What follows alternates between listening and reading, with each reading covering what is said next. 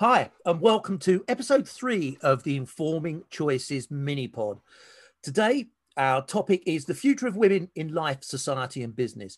And I'm totally thrilled to have with me Alex Whittington. Alex is a, a friend, a colleague, and a fellow futurist. Alex, tell us a little bit about the work that you do. Hi, Steve. Thank you so much for having me. Uh, great to be on your show. I am a futurist from Houston, Texas. I'm a researcher, a writer. I'm also an educator. Uh, I teach part time at the University of Houston undergraduate courses where I talk about the futurist perspective and how futurists think and research and produce work.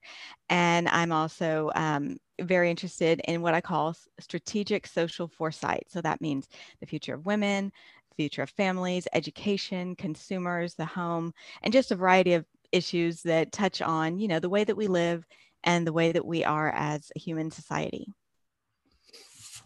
Very interesting. Now, you, we were talking just before about uh, a project you're getting involved with around families and, and the home. Just tell us a little bit about that. Sure. Yeah, this is a really fun thing I'm doing with uh, some other futurists, sense makers, um, analysts, and people who are thinking about how life is changing, how business is changing.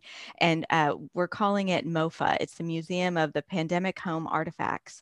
And we're as- actually asking people to send in images, you know, or eh, whatever kind of renditions, poems about their pandemic home artifacts. Some people are talking to us about the bread makers, you know, bread machines that they purchased to to get through the pandemic. Or uh, for me, I'm going to be sending in pictures of the big stack of paper plates that I keep in the cabinet that saves me from washing a lot of dishes while I have everyone in the home.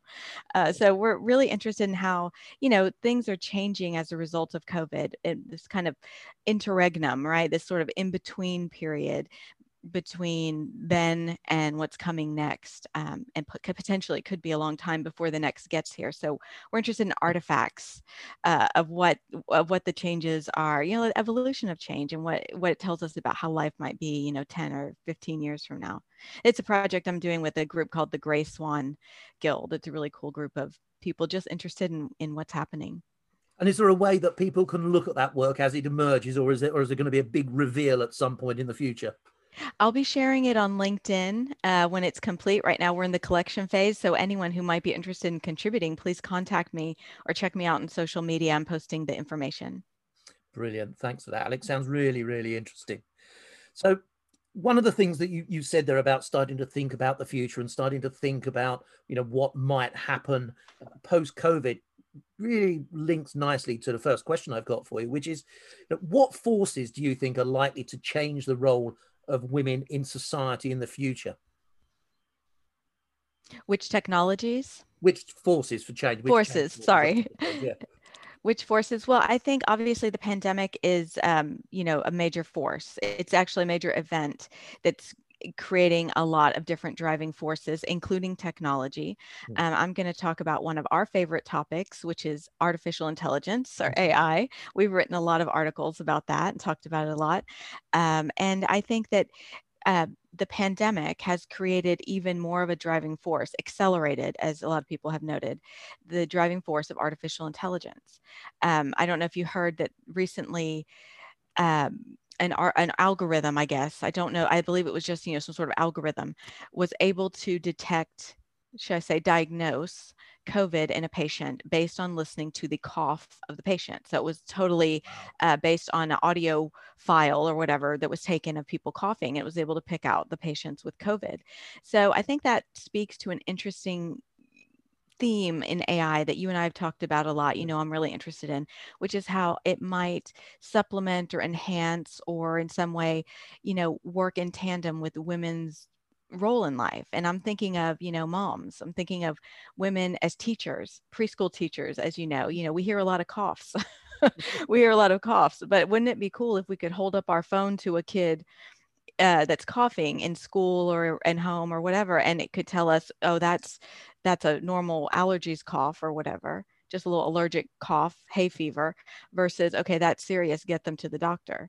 Um, it, that finding about the the AI being able to to diagnose the COVID reminded me of the whooping cough. You've heard of mm-hmm. whooping cough, yep. pertussis, right? It's been controlled by vaccines for you know quite some time, but the reason it's called whooping cough is due to the distinctive sound that doctors and surely mothers knew to look for. And I actually have a young relative who was diagnosed with whooping cough by a doctor who had recently been in the developing world uh, working with you know uh, underprivileged communities.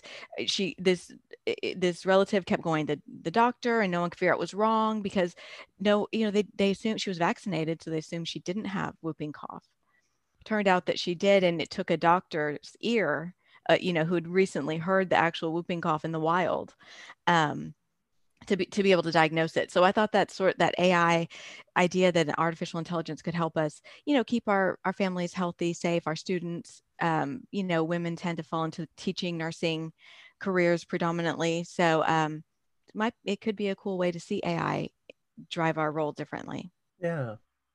And uh, one of the other things I suppose that that, that comes to mind are, are, are perhaps some of the um, the social drivers that are changing the role of women in society. And um, and one of the really prominent examples of that is the election, of course, of Kamala Harris to uh, vice president elect. What, what do you think that kind of event does for women in leadership roles in politics, but in enterprise as well, and particularly women of different races than we might normally see in those positions? Yeah, I think, you know, the election of uh, Biden Harris and, you know, Vice President elect Harris rising up in the, you know, executive branch is a great sign to our young women that, you know, there is a path for them forward it's being forged and it's up to them to keep going. Um, i think that it's it's a great sign for women in business um, because more experience or be experiences life experiences are going to be coming into the conversation and i think that opens up a space for more diversity in all organizations whether yeah. it's you know the business or you know nonprofits or the higher education world whatever. Um, yeah i think it's going to be a huge event. It's a landmark event that we can you know we'll look back on and say there was the time before and after you know again it really marks a moment. There's, there's been a lot of speculation hasn't there about um, if we go back to covid again about how um, women in leadership positions uh, in positions in nation states seem to have been able to create policy and strategy that's been more effective in handling the covid pandemic why do you think that is first of all and, and, and secondly what does that tell us about the role that women might play in politics in terms of social policy perhaps in the future yeah, you know, there were a lot of people who made that observation during the pandemic that it was Germany, New Zealand, these countries with very notable female elected leaders who really have weathered it quite well. Um, so I don't know what it is. I think a lot of people attribute it to, um, you know, emotional intelligence that women tend to be encouraged to foster. You know, I don't know that it's inherent in women. I'm, I'm not convinced I want to make that kind of generalization, but I think that it's those are skills that we're encouraged to nurture in ourselves. You know, we're taught, you know, to be more empathetic, to be caring. Those sorts of things are encouraged, whereas other things aren't um, because of the way gender roles are defined. But you know, I think we're seeing the benefit of that, and and I think for too long, equality movements have sort of looked at, well, let's not you know let's not highlight the skills that are uniquely feminine or women's skills. We just want to have equality. And I think it's a time to recognize that there there's you know there's good and bad in in uh, demarcating certain skills as feminine or, or masculine right there's it's a double-edged sword when we do that but let's let's do extract the positive yeah. from that when we can and say that you know maybe it's motherhood maybe it's daughterhood you know maybe it's mm. just the life experience of women who you know regardless of whether they've been in caring roles or not um, to see the value of looking at the bigger picture and taking care of people. Um, i guess i'm just thinking of you know prime ministers in the covid experience you know it's been a very a more a more caring form of leadership yeah. I would say. And and is your is your sense that that um, uh, exhibiting empathy by female leaders changes perhaps the attitude of male leaders that may work with them do you know what i mean is there you know is is there some kind of positive impact on men that work with women in those kind of roles i'd like to think so I mean, I'd like to see that play out first. Yeah. I don't see evidence of it. I mean, I'm I'm just going to be cynical and say men probably use it to their advantage to think, oh, I can keep taking advantage of this person. You know, I I've still got I'm still alpha. You mm-hmm. know, I think that unfortunately. I think uh, Jacinda Ardern said something very similar, where you know kindness gets perceived as weakness, right? It wasn't didn't yeah. you have a quote very some along those lines like for too long my empathy has been mistaken for you know lack of of uh, assertiveness or whatever and i think that you know i think that's where we are on that for i think people still yeah. mistake kindness empathy for someone who can be pushed around and that's what needs to change and one of the things that we've done a lot of work on together and spoken about a, a, lot in the in the fairly recent past is, is the notion of a very human future. So do you think the role that women play in the future beyond empathy, you know, just women's role generally in society is crucial to a more human future? Definitely. I mean, we're half the population and and you know, we're very important to making sure that there are more of us to come next, right? Yeah. So I, I think we know, both to, got stake in that. yeah, yeah. I mean, I think you know, I was just I'm reminded of some of the stuff I've looked at eh, on um, ectogenesis, the artificial womb, right? Yeah being able to produce new humans without you know women having to carry the the pregnancy literally. And so you know it's those sorts of dystopian futures to me that where you start talking about well are women really necessary at all? You know if we can replace their ability to reproduce with technology. Yeah yeah i think women are, are still necessary beyond their ability to produce children. We definitely have a part to play. So um, just just in terms of that sci-fi extreme yeah. um, I, yeah, I think we have a huge part to play in, in building the future and and keeping it human and keeping it humanized because again, it's the diverse perspectives that women can bring yeah. uh, to organizations, to longstanding social institutions where we haven't had the opportunity so far to bring the perspective. There's a lot of promise in that. And and and how might technology, do you think, um, enhance and enable that promise for women to take those roles into the future? You know, I think that there are a lot of important technologies that are not quite being used for improving humanity.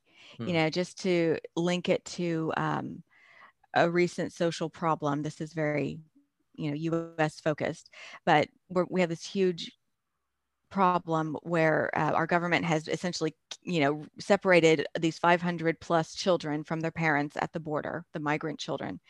And um, you know i was just reflecting recently on why aren't we using like biometrics facial recognition artificial intelligence blockchain throwing every single technology resource that we have at this major problem that needs to be fixed? Um, so i feel like I don't know how much it has to do with women. I mean, this particular example does deal with families, but it seems like rather than using facial recognition to to be sure that shoplifters don't enter, uh, I think it was the Lowe's home improvement stores here in the U.S. Right. I, I might be wrong, could be Home Depot, but one of the major home improvement chains had installed surveillance cameras in the stores so that people who had a a profile picture in police databases for shoplifting could be quickly identified the minute they walk in the store. And uh, yeah, obviously businesses want to use it to make money, but I think there's so many social problems that we could be investing these technologies in that could do better like facial recognition why couldn't we use that to you know identify homeless people and um, you know track them and make sure that they occasionally get the medical care that or medicines or foods that they need something like that I guess that's I think that would improve and benefit all of society.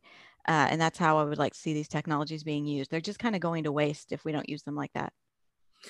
It's interesting, isn't it? We start off with a conversation about looking at the future of, of women in, in life, society, and business. And actually, what we find is we're talking about a conversation about a more human future across all of society.